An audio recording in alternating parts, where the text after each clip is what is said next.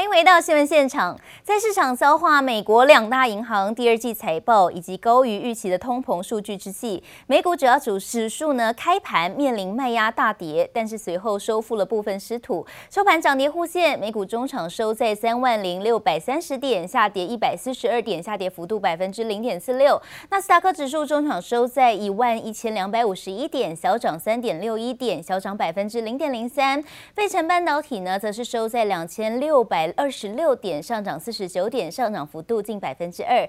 S&P 五百种指数小跌十一点，小跌百分之零点三，中场收在三千七百九十点。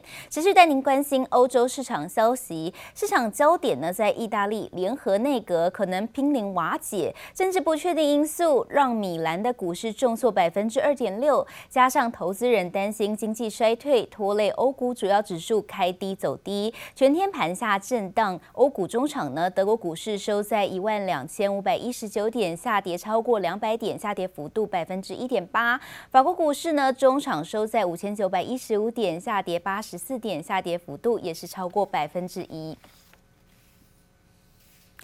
欧元持续下跌，对美元汇价来到了一比一平价，是二十年来首见。在欧洲旅游、买精品或是留学，成本呢都渴望大幅降低。其中，在欧洲买精品，原本退税就有两到三成的价差，现在买精品呢都快打到五六折。许多美国旅客都正在欧洲扫货中。I'm very excited that our American dollar is so strong just when I'm coming to Europe. 法国精品店外大排长龙，原来美国游客忍不住在巴黎抢购奢侈品，因为美元对欧元一比一平价。Because the euro and the dollar are about the same, it definitely encourages us to spend. It's like it's on sale here, so we're having no problem shopping.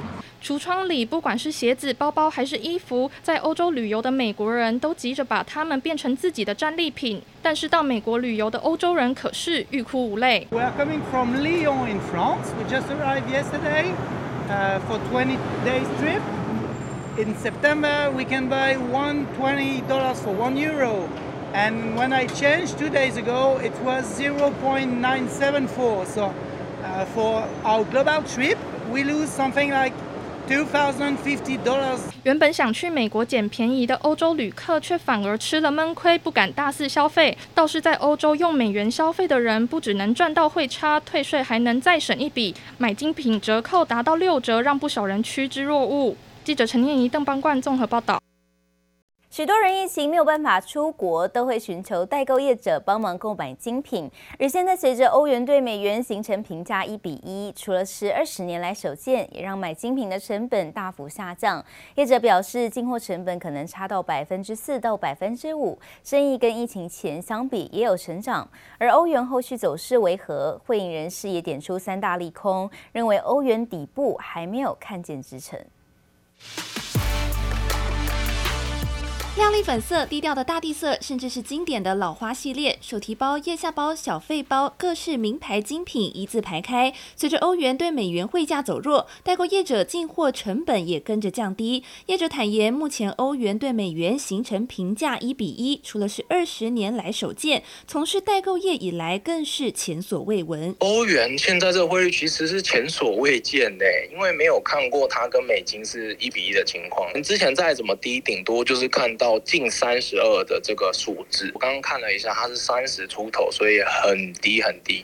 汇率这么低的情况下，我们相对成本会比较低了。简单换算，以一颗四千欧元的包包来说，假设先前欧元对台币汇率三十一点二，等于要价十二万四千八百元新台币。目前徘徊在二十九到三十元汇价计算，中间价差大约四千八到八千块钱，一差就差了四到七个 percent 以上。另外，疫情虽然助长代购业者的生意，不过相对也让进货的时间成本上升。一个月前的汇率跟现在的汇率相比，而且今天还有。甚至跌到二十九点多多多多多的时候，就是大概四五 percent 的差别。除了汇率以外，你也要看品牌的商品的限量程度，或是购买的难易度。欧元年初时还维持强劲，但目前因为乌俄战争、高通膨以及能源危机三重利空夹击，且欧银升息速度赶不上美国，欧元短线底部还没有支撑。美欧之间的一个利差不断的一个扩大之下来讲，年底以前的话，啊，看起来。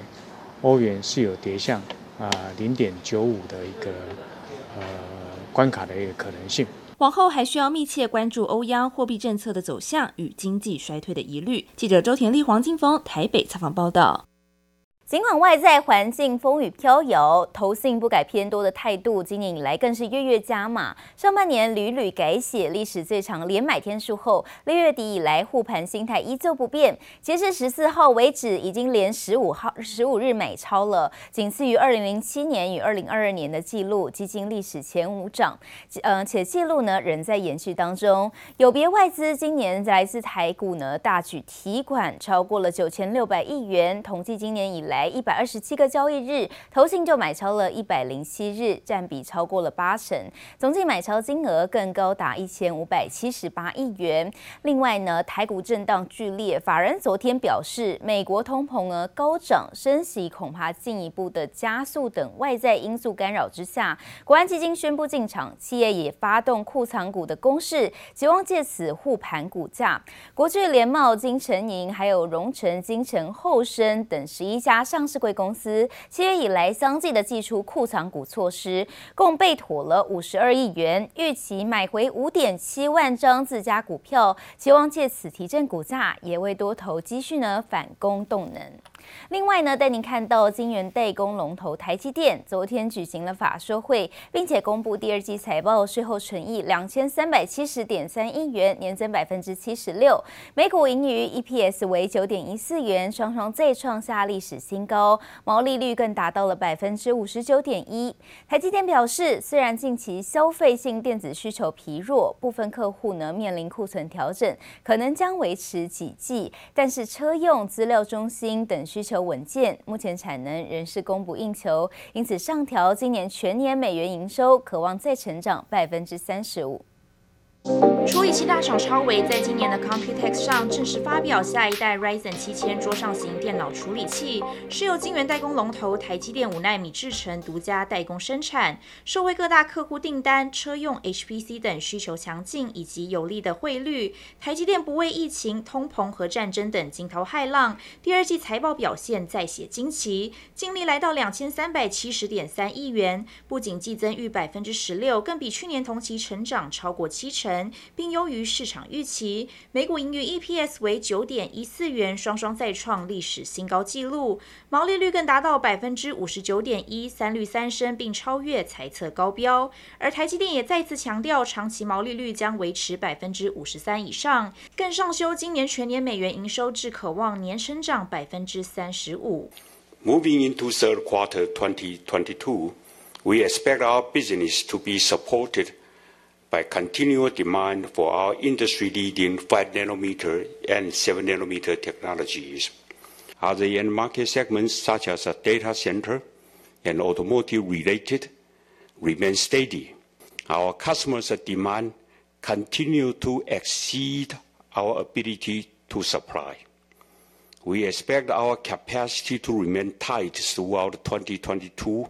而展望第三季，总裁魏哲嘉表示，受惠五 G、HPC 车用市场等需求持续强劲带动，产能利用率维持高档，因此预估第三季营收将落在一百九十八至两百零六亿美元，季增率约百分之十一点二，有望再挑战单季历史新高。毛利率估为百分之五十七点五至百分之五十九点五，并维持长期每年营收成长百分之十五到百分之二十目标。不过，随着全球景气逐渐下滑，近期半导体敲响退烧警钟，客户消费型晶片也出现库存调节动作。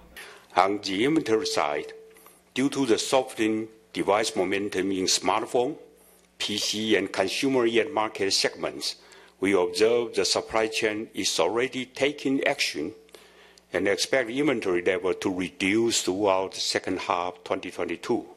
At least into the first half of uh, 2023, the structural growth trajectory in the long-term semiconductor demand remain firm, and we are confident in both our near-term and long-term growth outlook.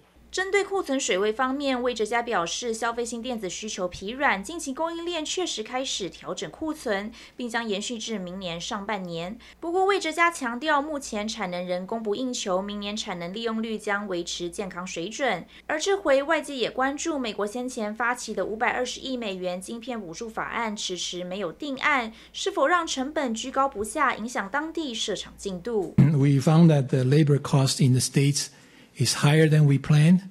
And also, uh, some of the COVID uh, supply chain interruption uh, also uh, was unexpected.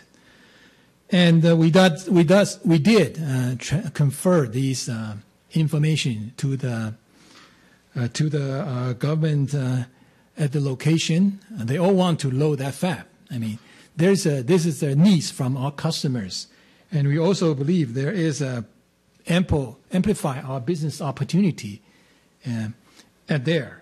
面对全球通膨、景气下行风险升高和三星量产三纳米宣传攻势、Intel 竞争等不利因素，台积电都对长期展望很有信心，将持续调整营运策略，因应瞬息万变的市场动向。记者曹在凌、陈波成台北采访报道。台积电法说会昨天登场，各大外资聚焦在半导体库存情况以及景气循环。面对提问，台积电对未来展望依旧是很有信心。知名前外资分析师陈振华则认为，即使面对景气下修，台积电受到影响轻微，长期成长趋势来看没有太大的变化。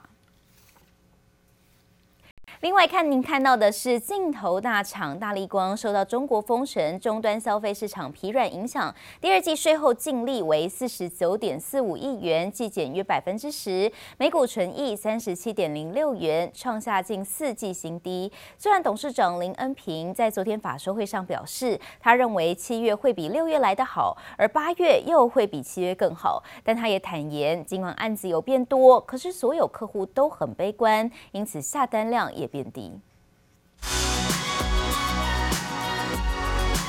iPhone 三镜头相机除了光学变焦，还能拍出超广角效果。市场预期随着新一代 iPhone 即将亮相，可望带动供应链拉货表现。不过，光学镜头模组厂大力光受到中国封控冲击，第二季税后纯益四十九点四五亿元，季减百分之十点三，每股纯益三十七点零六元，也创近四季新低。累计上半年 EPS 达七十八点三六元，其中第二季毛利率百分之五十五点八，季增二点四二个百分点，是连续四季毛利率下滑后回复季增长。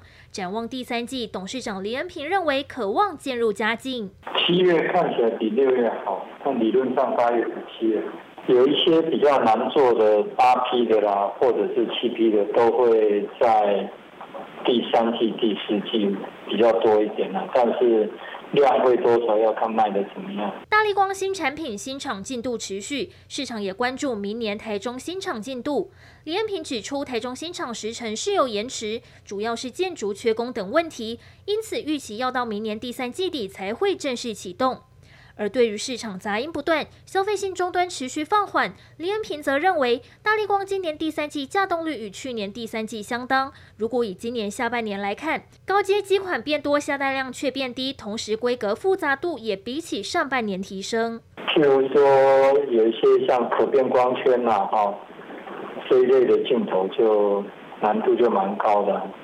或者说，也有人要求要 double freeform，这类也是蛮高的。所有人在 flagship 的机种哈，都还是会希望导入好的镜头，只是他们对于市场普遍都很悲观，认为不可能卖得多。尽管需求疲弱，让客户依旧相对悲观，但随时序进入传统旺季，李恩平还是看好新机效应启动，营收有机会逐月走高。记者黄尚镇台北采访报道。宏基集团旗下软体服务商宏基资讯昨天举行上柜前法说会，董事长陈建胜接受呢本台独家采访表示，整个 PC 产业的库存现在相对较高，市场需求较去年冷淡，因此市井上游半导体供应链，下游购买数量定会减少。而美国十三号公布六月 CPI 年增百分之九点一，创下了四十年来最大增幅。陈建胜呢观察美国政府为了打通膨，出手会更重。半导体科技产业恐怕再受到冲击。这个 PC 产业的库存现在是呃相对来讲是高的。那市场的需求呢，相对来讲已经比去年要。冷淡下来。宏基陈俊盛示警，PC 市场供给大于需求，幸好自家库存管控得宜，第二季库存水位再低于首季的六百三十八亿元，下半年将持续管控，力拼年底前回到八周正常健康水位。所以我们在今年年初的时候，呃，Acer 公司呢已经开始在做做对应的。呃，安排包括说我们要控制我们的库存，包括说我们要加强我们的 sell out 等等等等的，呃，减减低我们的支出费用等等的这些，我们就已经在做了。除了下游库存，陈俊胜更担心上游半导体厂盖太多。台积电出身的他谈到近期半导体大扩厂，更罕见的捡到枪说重话。这一下去两兆多，我跟你讲，这叫国本，嗯，这个是会动摇国本。这个时候盖下去，使用率上不来。我跟你讲，就非常非常非常的危险。陈俊生观察，台湾有二十座在建或即将新建晶圆厂，若每座建筑成本一千两百亿元，总共要花费二点四兆。台湾每年重大建设预算也才两千亿元。而因为景气反转，硬体高科企业已经开始走下坡，因此决定加速布局软硬体结合。旗下宏基资讯十四号举行上柜前法说会，期盼透过软硬体经济生态圈，提高集团获利能力。记者史方于乔大龙台北采访报道。